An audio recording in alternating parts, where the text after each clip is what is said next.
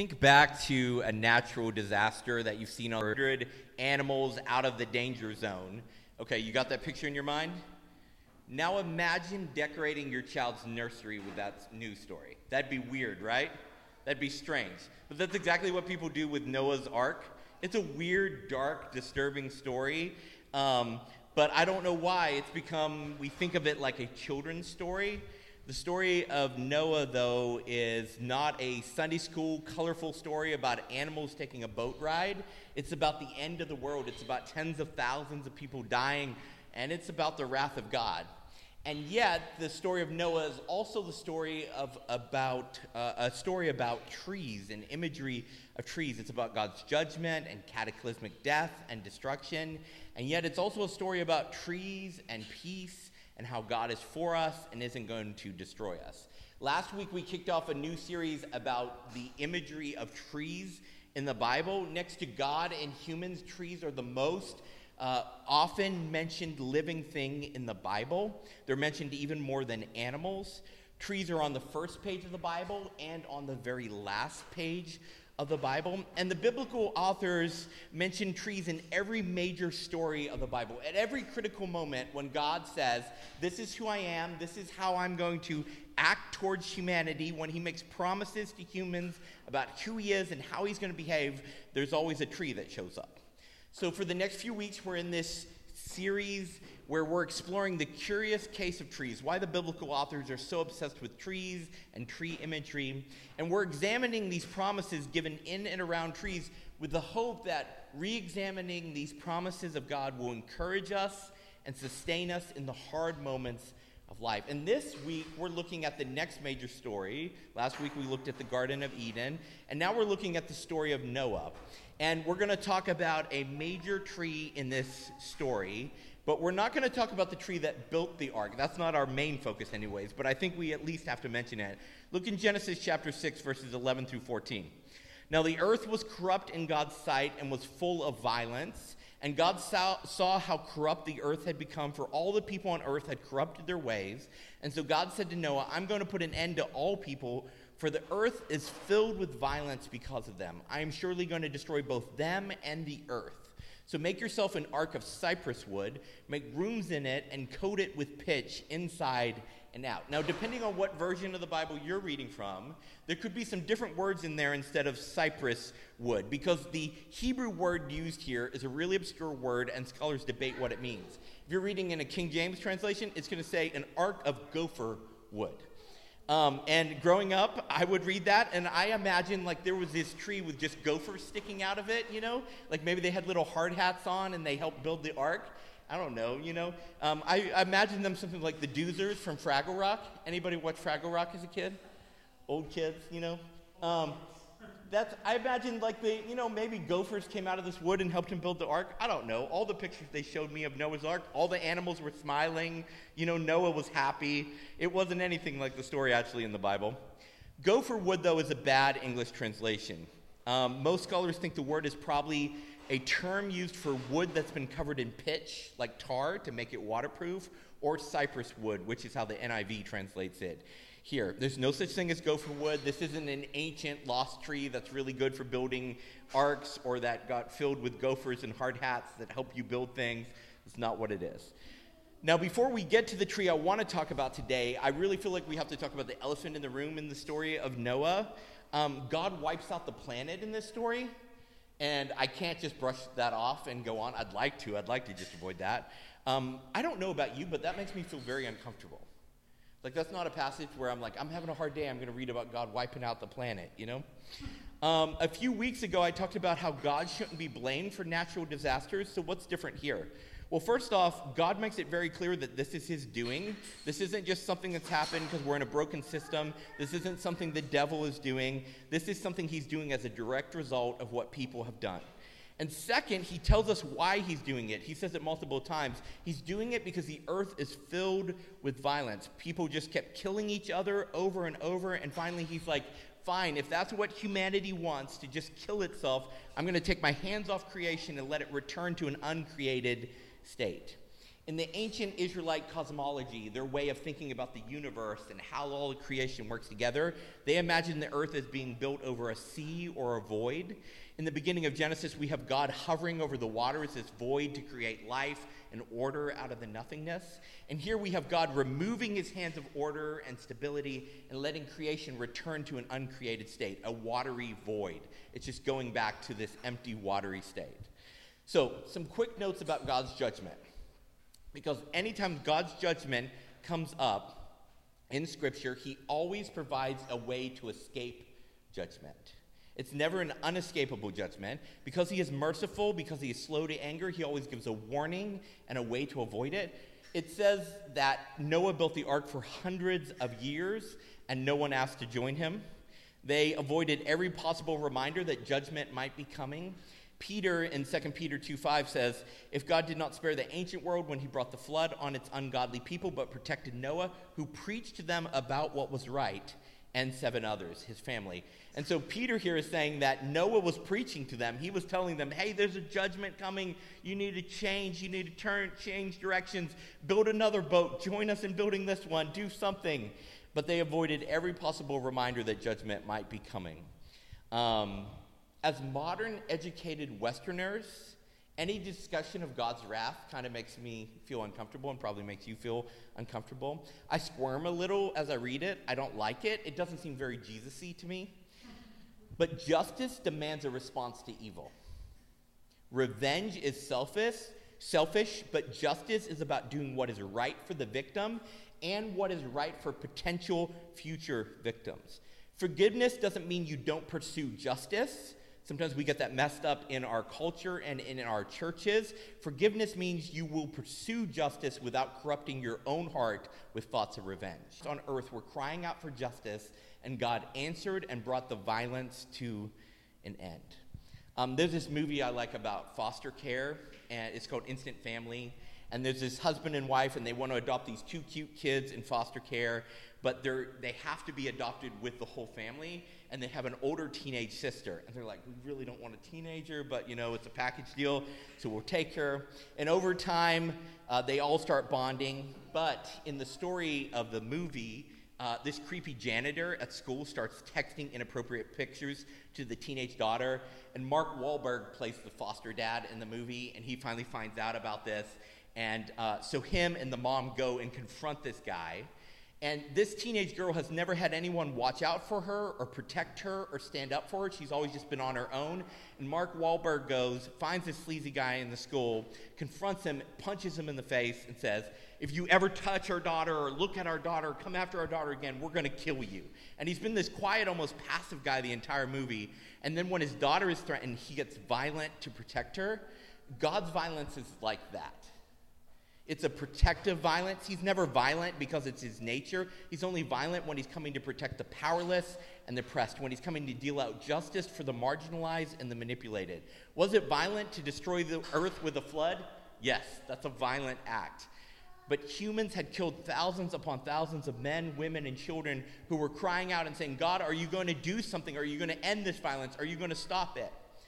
Often what I find is I want it both ways. I complain when God is slow to act, but I also complain when he acts in a way I don't approve of. We can't have it both ways. Okay, that's heavy, and I could preach a whole series on the wrath of God and judgment and balancing that with his mercy and grace, but that's not what we're here to talk about today. Let's move on to the tree that we're here to focus on today. In Genesis chapter 8, verse 6.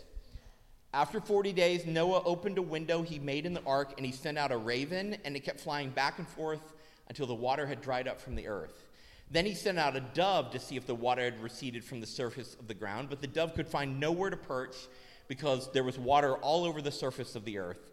So it returned to Noah in the ark. And he reached out his hand and he took the dove and he brought it back into himself in the ark.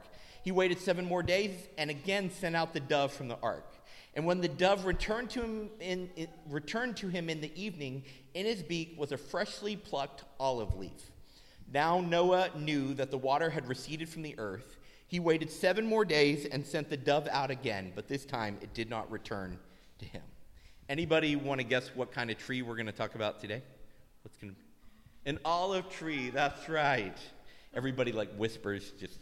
Um, in ancient Middle Eastern and Mediterranean culture, the olive branch represented peace.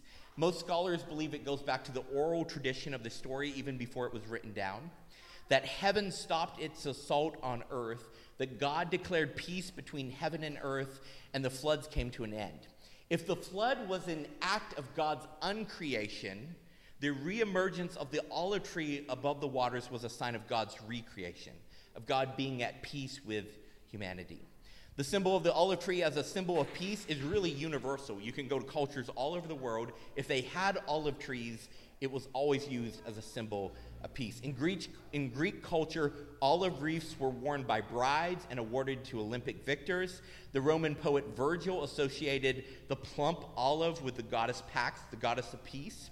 And the olive branch was used as a symbol of peace. Roman envoys would carry olive branches as tokens of peace, and olive branches adorned their coins and banners after they won a victory.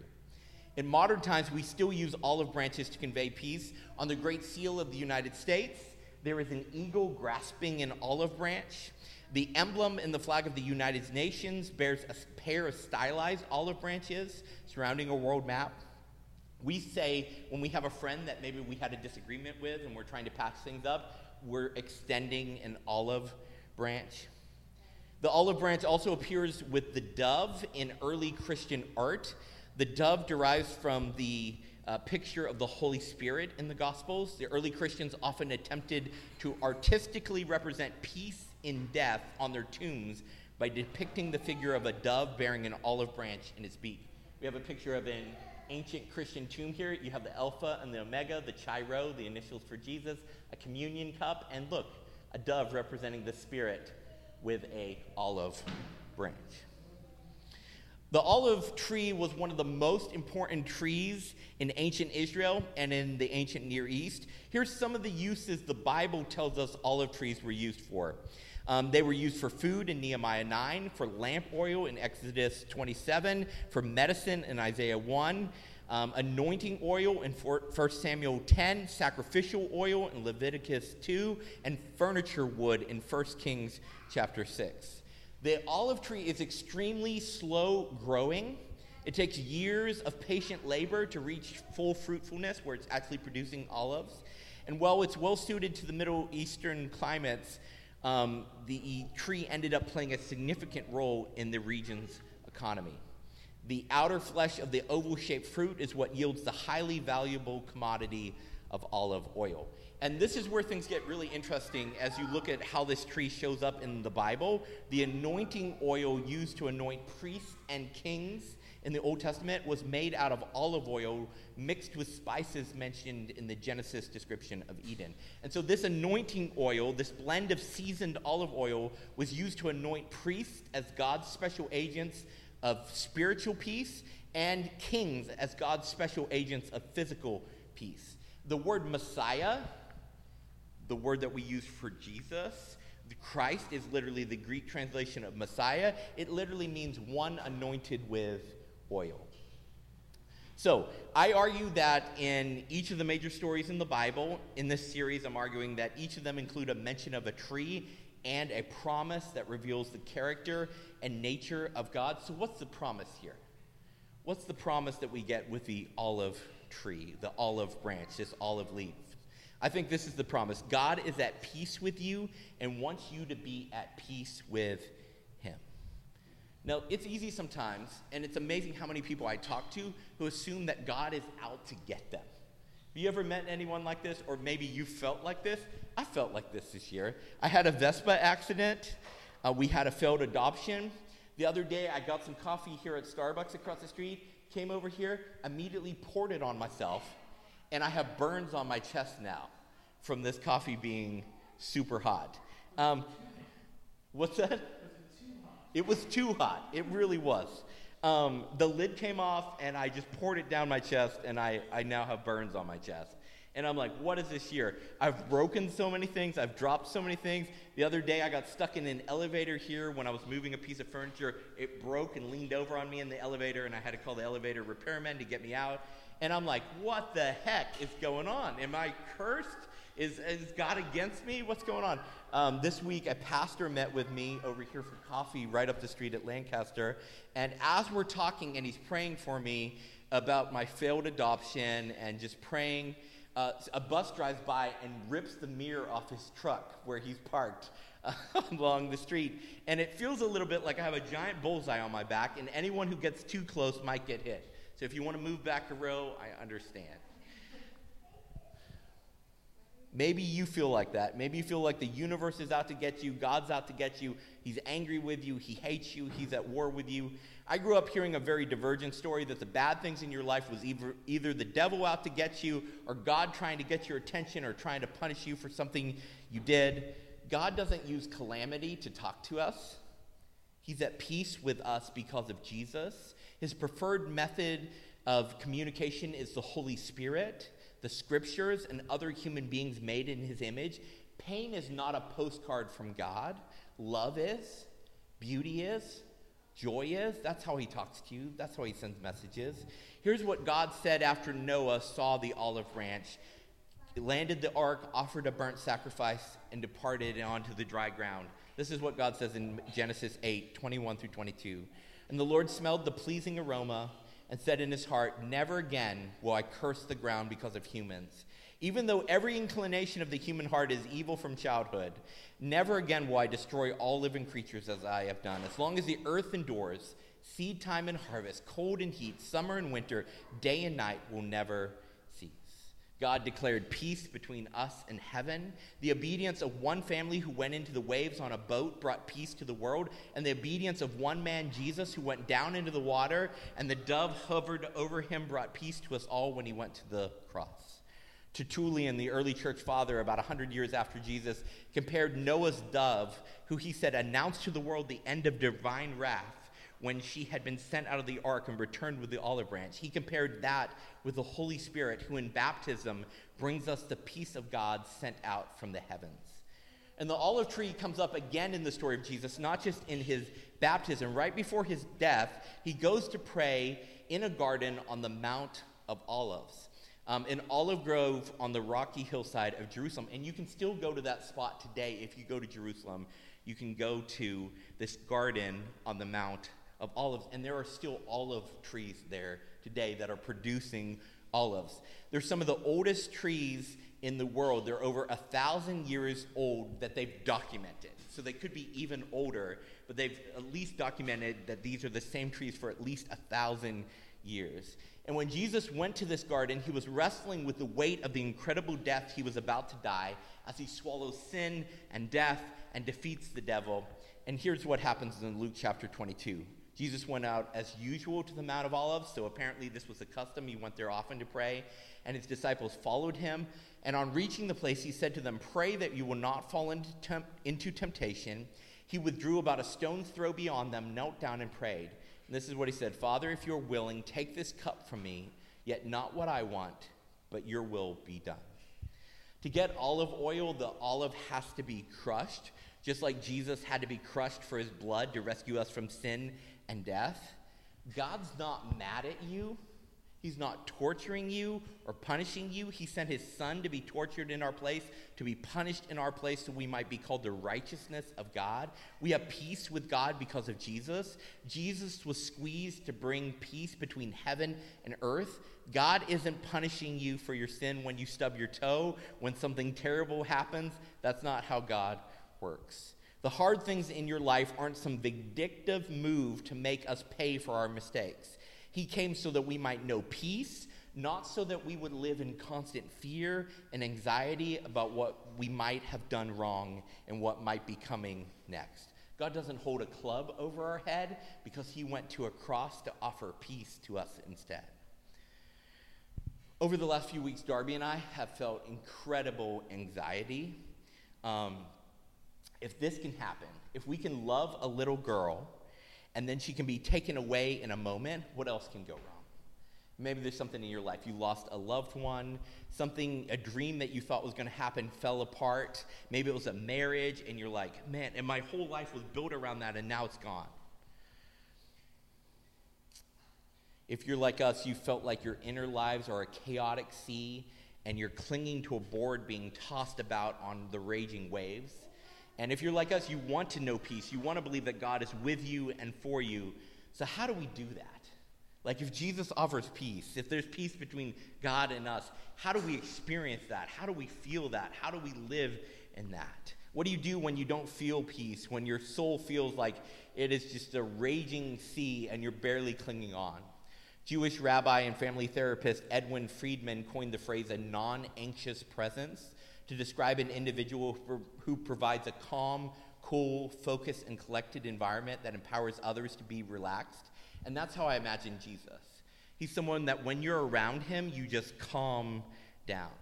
In fact, when asked to describe Jesus with one word, Dallas Willard famously said, relaxed. I want that to be true of me. I want to be a non anxious presence. I want to be someone who lives in the peace of God, both at peace in the world and helps others be at peace too. But how do we get there? Um, I think there's some practical things that we can learn from Jesus the night he prayed among the olive trees, these symbols of God's peace in the Garden of Gethsemane on the Mount of Olives. So here's the three things. First, surrender what you want. Um, Jesus in the garden wrestles with the cosmic reality about what he's about to do. And what he ultimately says is, Not my will, Father, but what you want. Dallas Willard again defines peace as a resting of our will that comes from the di- divine assurance that at the end of things, everything will ultimately turn out right. A surrender of the story we want and an acceptance of the story we are in. And so experiencing peace starts with surrender, and that's hard. I want to rail and fight against the story I'm in because I don't like it and it's not the story I wanted. Often we think about freedom as having the power to do whatever we want, to get whatever we want, but Ignatius understood freedom differently. For him, human freedom was the freedom to grow in relationship with God and share in God's redemptive work not to get everything we want. Uh, Ignatian, Ignatius called this internal freedom, being free from being controlled by our dreams and desires. He called this practicing spiritual indifference. And what he meant by that was not apathy. He does not mean that we don't care. Um, one can be indifferent in, in, in the way that Ignatius thought and yet be deeply passionate. In fact, he said, since God is love and God's redemptive work takes place through love, we cannot be indifferent in the sense that he means unless we love and love deeply. But indifference means that when we lose the people we love, the life we love, the story we thought we were in, we can still find ways to love God and love other people. Because everything is a gift, and no one and nothing ever belongs to us. Every beloved person and every good creation belongs to God, including ourselves. Learning this and accepting this is the key to indifference because everything can be lost except the love that Jesus has for me, and it is the bedrock from which we find our peace, we navigate our loss, and we choose to love again. When the devil rages and my life is filled with tragedy and chaos, darkness doesn't win. Peace prevails because the love of Jesus prevails. I can know peace because I know him, and he's the Prince of Peace. So take some time this week to thank God for what you have, but also take some time to remind yourself that you do not have as much control in your life as you think. You don't get to hold on to things just because you grip them tighter. We think control will bring us peace, but it does the opposite. Peace comes when we sit down with God and we surrender our desire for control to Him because we believe at the end of the story He will make all things right. So, first, surrender. Second, gather with non anxious people. Jesus invited his disciples to join him in the garden and pray.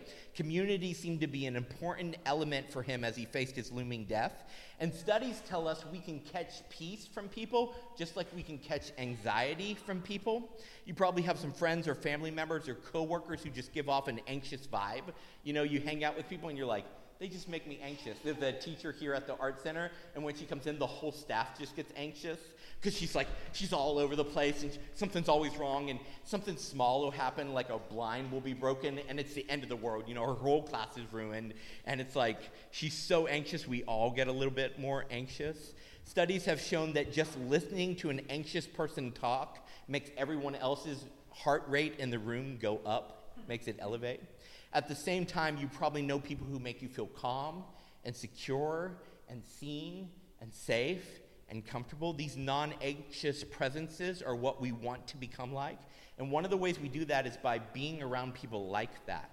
One of the reasons we gather as a church is because this should be a gathering of non anxious people. It should be a safe and secure place where we are safe and secure in the love of Jesus in the kingdom of God. And it should be like a breath of fresh air in your week. You should come away feeling at peace and prepared to face the anxiety that exists out there. Uh, this week, I encourage you make a list of people who make you feel at peace. Spend some time with them, get some coffee, go on a hike. Not everything is learned in lectures. I think the most important lessons are learned through being present with people. So, first, surrender. Two, surround yourself with a community of non anxious people. And three, pray. Jesus went to the garden to pray. Feeling anxiety, his first impulse was to spend time with his Father in prayer. Um, over the last few weeks, I said last week that I've been praying breath prayers as I struggle with anxiety about our failed adoption. Uh, we ended our service with one last week, and we're going to end one uh, this service today with one as well. Although we didn't have time to unpack it this morning, there's a clear connection between the Spirit of God coming into people or on people who have been anointed with oil in the Bible. In the New Testament, Jesus promises the Spirit, the Holy Spirit, to all who become his disciples. And it's no accident that the Spirit appears like a dove in the baptism of Jesus, clearly linking back to the story of Noah. One of the fruits of the Spirit is peace. And if you've never thought about it before, that's yet another tree analogy that the Spirit produces a fruit like a fruit tree. So today, though, we're going to address our prayer for peace directly to the Holy Spirit. And once again, we did this last week, but we are going to breathe in as we say God's name, the Holy Spirit, and then we are going to breathe out as we make our requests. So just quietly where you are inside your head, pray along with me. Holy Spirit, breathe in. Take our anxiety and our fear and breathe out. Holy Spirit, breathe in. Calm the storm in us and breathe out. Holy Spirit, breathe in. Fill us with your peace and breathe out. Holy Spirit, breathe in. Help me bring peace to others. Breathe out. Lord Jesus, thank you that you are with us in the worst moments of our life. And we ask that you will bring us peace as we seek you, as we surrender, as we surround ourselves with non anxious people, and as we just sit with you in prayer. I pray that we will become people of peace, that we will be non anxious presences, that people will sense that in us is the source of true peace, that people will be drawn to you through us by the supernatural peace that you give us. God, let it not be something we try to manufacture or something we try to fake or create. Let it be something that you're doing in us and through us, that you're, you're producing a supernatural peace, and that's the only way we're going to survive. And so we ask God that you make us non anxious presences, people.